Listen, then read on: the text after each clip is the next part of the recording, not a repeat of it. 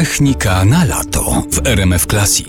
Wakacyjne felietony naukowe profesora Ryszarda Tadeusiewicza.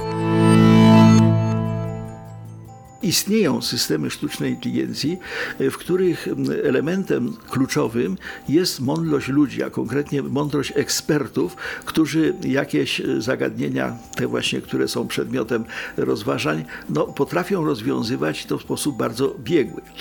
Tego rodzaju systemy, nazywane systemami eksperckimi czy ekspertowymi, buduje się w ten sposób, że sam ekspert albo ekspert wspomagany przez informatyka, który pomaga mu tą jego wiedzę, tę jego eksperiencję zgromadzić w komputerze, dostarcza komputerowi pewnych elementów swojej wiedzy, że w pewnych sytuacjach należy się zachować tak, a z innych sytuacji znowu coś wynika innego. Zwykle to są albo wiedza ma charakter faktów, coś jest jakieś, albo reguł. Jeśli coś tam występuje w jakiejś postaci, to z tego taki wniosek, że i tak dalej. Otóż te fakty i te relacje zbudowane w formie tak zwanej bazy wiedzy mogą być podstawą do do funkcjonowania narzędzia, które wywodzi się jeszcze z automatycznego dowodzenia twierdzeń, z bardzo wczesnych twierdzeń matematycznych, bardzo wczesnych etapów sztucznej inteligencji, gdzie uczono się kojarzyć fakty i budować taką ścieżkę od przesłanek do wniosków końcowych. Otóż połączenie właśnie tego mechanizmu automatycznego wnioskowania i pewnego zasobu wiedzy pozwala odpowiadać na pytania użytkowników. Użytkownik przychodzi i zwierza się, że ma jakiś problem, potrzebuje rady. Ta rada tkwi, ale w sposób niejawny w tej wiedzy eksperckiej, która została zgromadzona i w tych regułach.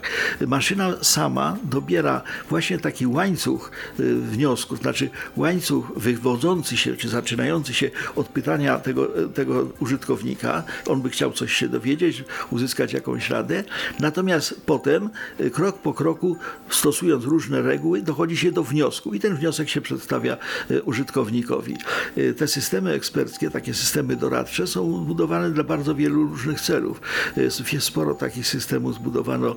Na początku one były wykorzystywane głównie w chemii do identyfikacji cząstek chemicznych, ale potem były wykorzystywane w leczeniu, w medycynie. Taki bardzo znany system ekspercki, który właśnie pozwalał dobierać antybiotyki do określonych chorób, też został rozwinięty.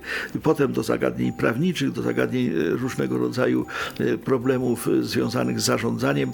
Wobec tego te systemy eksperckie zastępują żywego eksperta, a są jednocześnie łatwiej dostępne i bardzo takie no, przyjazne. Po prostu ma się program, który w razie potrzeby odpowie nam na pytanie.